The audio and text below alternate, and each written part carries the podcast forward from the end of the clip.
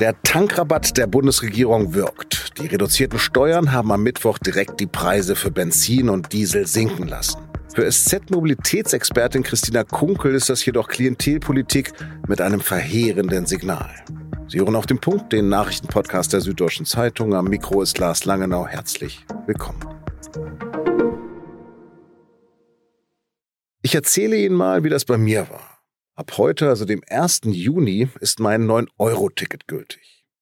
Weil aber die Sonne schien und ein bisschen auch aus Recherchegründen bin ich mit meinem alten 200er Motorroller die 12 Kilometer zur Arbeit gefahren. Auf dem Weg habe ich an drei Tankstellen geguckt, wie sich die Benzinpreise entwickelt haben. Denn ab heute gilt eben nicht nur das 9-Euro-Ticket, sondern auch der sogenannte Tankrabatt. In einer Tankstelle habe ich nachgefragt. Ein Angestellter sagt, ja, es ist deutlich mehr los, aber Schlangen, die haben sich nicht gebildet. Vielleicht bin ich ein exemplarisches Beispiel dafür, dass ich trotz des billigen ÖPNV-Tickets und einer sehr guten Verkehrsanbindung eben nicht vom Roller auf die Bahn umgestiegen bin. Wie vielen mag das wohl heute auch so gegangen sein und wie vielen wird es wohl die kommenden drei Monate so gehen? Klima hin oder her, seit die Ampelregierung die Energiesteuern für Benzin und Diesel gesenkt hat, fehlt zumindest mir jetzt ein bisschen der Anreiz für den Umstieg in die öffentlichen. Denn der Effekt ist direkt spürbar. Die Preise für Benzin und Diesel sind zumindest bis Mittwochmittag wieder deutlich unter 2 Euro gesunken. Bei den Tankstellen auf meinem Weg waren es für einen Liter Super E10 weniger als 1,90 Euro. Dienstag hatte ich noch Preise von 2,30 Euro dafür beobachtet. Dem Bund kommt das teuer zu stehen. Es werden Steuermindereinnahmen von etwa 3 Milliarden Euro erwartet. Doch macht dieser Tankrabatt wirklich Sinn? Meine Kollegin Christina Kunkel habe ich zunächst gefragt, wem das helfen soll. Der Tankrabatt bringt in erster Linie den Menschen was, die viel Auto fahren und ja auch denen, die Autos fahren, die viel Sprit verbrauchen. Also je mehr ich natürlich tanke, desto mehr profitiere ich davon. Genauso bringt es aber natürlich auch ja, Speditionen was, es bringt Lkw-Fahrern was, was am Ende natürlich auch dazu beiträgt, dass im besten Fall die Kosten für bestimmte Produkte nicht so in die Höhe gehen. Wir haben es heute Morgen beide beobachtet, dass an den Tankstellen die Preise tatsächlich zurückgegangen sind, auch ähm, drastisch schon. Glaubst du, dass sich das halten wird? Also es war ja eigentlich erwartet worden, dass es noch ein paar Tage dauert, bis der volle Umfang des Tankrabatts ankommt. Wobei man natürlich auch sagen muss, die Preise sind eben in den letzten ja, ein, zwei Wochen nochmal nach oben gegangen. Das heißt, man kommt natürlich von einem sehr hohen Niveau. Also wir sind noch weit davon entfernt von Preisen, die wir vor dem Krieg hatten, aber natürlich auch teilweise von Preisen, die wir auch in den letzten Wochen hatten. Und natürlich kann es gut sein, dass sich da in den nächsten zwei, drei Tagen noch was tut. Das haben ja viele Experten erwartet. Aber weiter nach vorne blicken ist tatsächlich schwierig. Hast du denn einen Tipp, wann man am besten tanken soll? Es gibt ja die Vorgabe oder wenn man sich so die Preisentwicklungen anschaut, jetzt unabhängig von dem Tankrabatt, ist das Benzin meistens abends zwischen 18 und 22 Uhr am günstigsten und unter der Woche meistens günstiger als am Wochenende. Dazu kommt natürlich, man kann schauen, wo man tankt. Man kann ja mittlerweile ganz viele Preisvergleichs-Apps nutzen und kann dann eben schauen, welche Tankstelle bei einem in der Nähe jetzt gerade zu dem Zeitpunkt am günstigsten ist. Also man hat da durchaus schon noch Möglichkeiten, ein paar Cent immer zu sparen. Das ist jetzt ja ein staatlicher Eingriff. Wie setzt sich eigentlich ein Benzin- oder Dieselpreis in Deutschland zusammen? Ja, also der, der Eingriff besteht ja jetzt darin, dass man eben die Energiesteuern für diese drei Monate senkt. Eben für Benzin ungefähr doppelt so viel wie für Diesel. Insgesamt machen Steuern schon bislang ungefähr ja, die Hälfte des Benzinpreises aus. Jetzt ist es natürlich deutlich weniger. Bei Diesel ist es insgesamt ein bisschen weniger, weil es ja da eben noch diese Steuerersparnisse gibt. Um, ähm, dafür ist der CO2-Preis bei Diesel ein bisschen höher. Also im Endeffekt kann man jetzt sagen, ja, im, im Moment ist es eben so, und das hat man auch in den letzten Monaten beobachtet oder haben eben Experten analysiert, dass der Großteil des Benzinpreises, wie wir ihn aktuell bezahlen, eben nicht von den Steuern kommt, sondern von dem, was Ölkonzerne am Ende ja als Gewinne rausziehen. Die Idee für den Tankrabatt kam ja von der FDP. Jetzt distanziert sich der Chef der FDP, Christian Lindner, wieder davon. Was ist da los? Naja, es ist natürlich so eine typische Klientelpolitik der FDP, die viele Wähler in ihren Reihen hat, die vermeintlich eben von dem Tankrabatt besonders profitieren, weil sie viel Auto fahren, weil sie vielleicht auch größere Autos fahren. Am Ende distanziert sich die FDP ja nicht von dem Tankrabatt als solches, sondern von der Umsetzung, weil sie eben den schwarzen Peter jetzt den, den Ölkonzernen zuschiebt und sagt, ja, wir wollen ja eigentlich nur das Beste für die Autofahrer, aber hm, wir können ja nichts machen oder wir müssen jetzt halt mal schauen, dass das am Ende auch wirklich weitergegeben wird.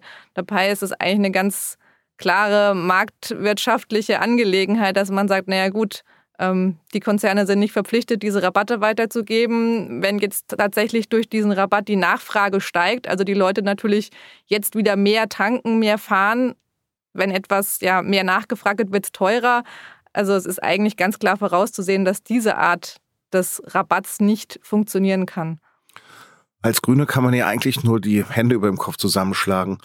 Warum subventionieren die das denn mit?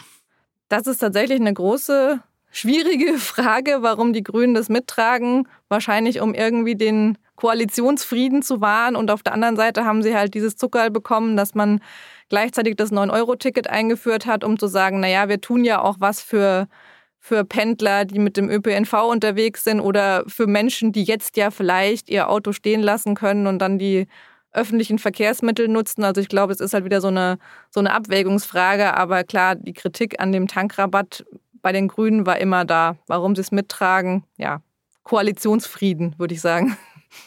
Der Tankrabatt ist genau wie das 9-Euro-Ticket für drei Monate begrenzt. Und dann?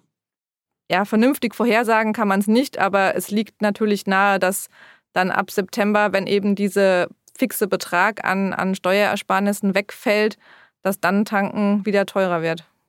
Was glaubst du, was der Boykott auf russisches Öl für Auswirkungen haben wird auf den Preis? Auch da gibt es unterschiedliche Einschätzungen. Ja, tatsächlich hat das natürlich auch wieder in erster Linie auch mit der Nachfrage zu tun. Also wenn man natürlich sagt, wir wollen eigentlich, was ja das Ziel sein sollte, weniger Öl brauchen, dann wären natürlich andere, andere Maßnahmen sinnvoller gewesen, siehe Tempolimit, autofreie Sonntage etc. Das heißt, ja, also auch das, das Ölembargo, wie sich das am Ende auswirkt, kann man nicht sagen. Es gibt auch andere Experten, die eher sagen, ja gut, wenn das natürlich auch vorbereitet ist und planbar ist, es wird ja noch ein paar Monate Übergangsfrist geben, dann kann sich der Markt auch neu sortieren weil es eben insgesamt im Moment eher so eine, ja, so eine Lage gibt, dass die Nachfrage weltweit jetzt nicht so hoch ist, was zum Beispiel mit den China-Lockdowns zu tun hat, etc. Also das sind alles so Faktoren, die muss man halt erst beobachten und schauen, was dann wirklich passiert. Das Tempolimit ist ganz weg vom Tisch? Also aktuell würde ich sagen, ja. Ich glaube nicht, dass man das jetzt noch vernünftigerweise irgendwie einführt. Vor allem, ja, wenn man auf der einen Seite sagt, man macht Tanken günstiger und die Leute quasi dazu animiert, wieder mehr zu fahren, dann glaube ich nicht, dass auf der anderen Seite jetzt nochmal ein Tempolimit im Raum stehen wird. Also ich höre es raus, ökologisch für dich eine Katastrophe? Natürlich, also ökologisch natürlich eine Katastrophe. Wenn ich auf der einen Seite sage, ich möchte weg von diesen fossilen Brennstoffen und ich möchte unabhängiger werden von, von Öl, dann kann ich natürlich nicht diese Maßnahme ergreifen und sagen, wir machen es jetzt günstiger, damit ihr es euch wieder mehr leisten könnt und mehr fahrt. Herzlichen Dank für dieses Gespräch. Dankeschön. Kanzler Olaf Scholz hat der Ukraine die Lieferung hochmoderner Waffen zugesagt.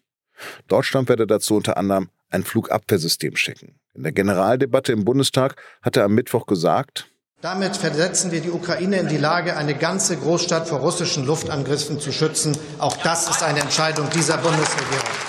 Die Ukraine soll außerdem ein hochmodernes Ortungsradar bekommen. Das werde im Zusammenspiel mit den ebenfalls zugesagten Panzerhaubitzen hochwirksam sein. Scholz hat damit auch auf scharfe Vorwürfe der Opposition reagiert, die ihm persönlich und der Ampelkoalition immer wieder nicht genügend Unterstützung für die Ukraine vorgehalten hatte.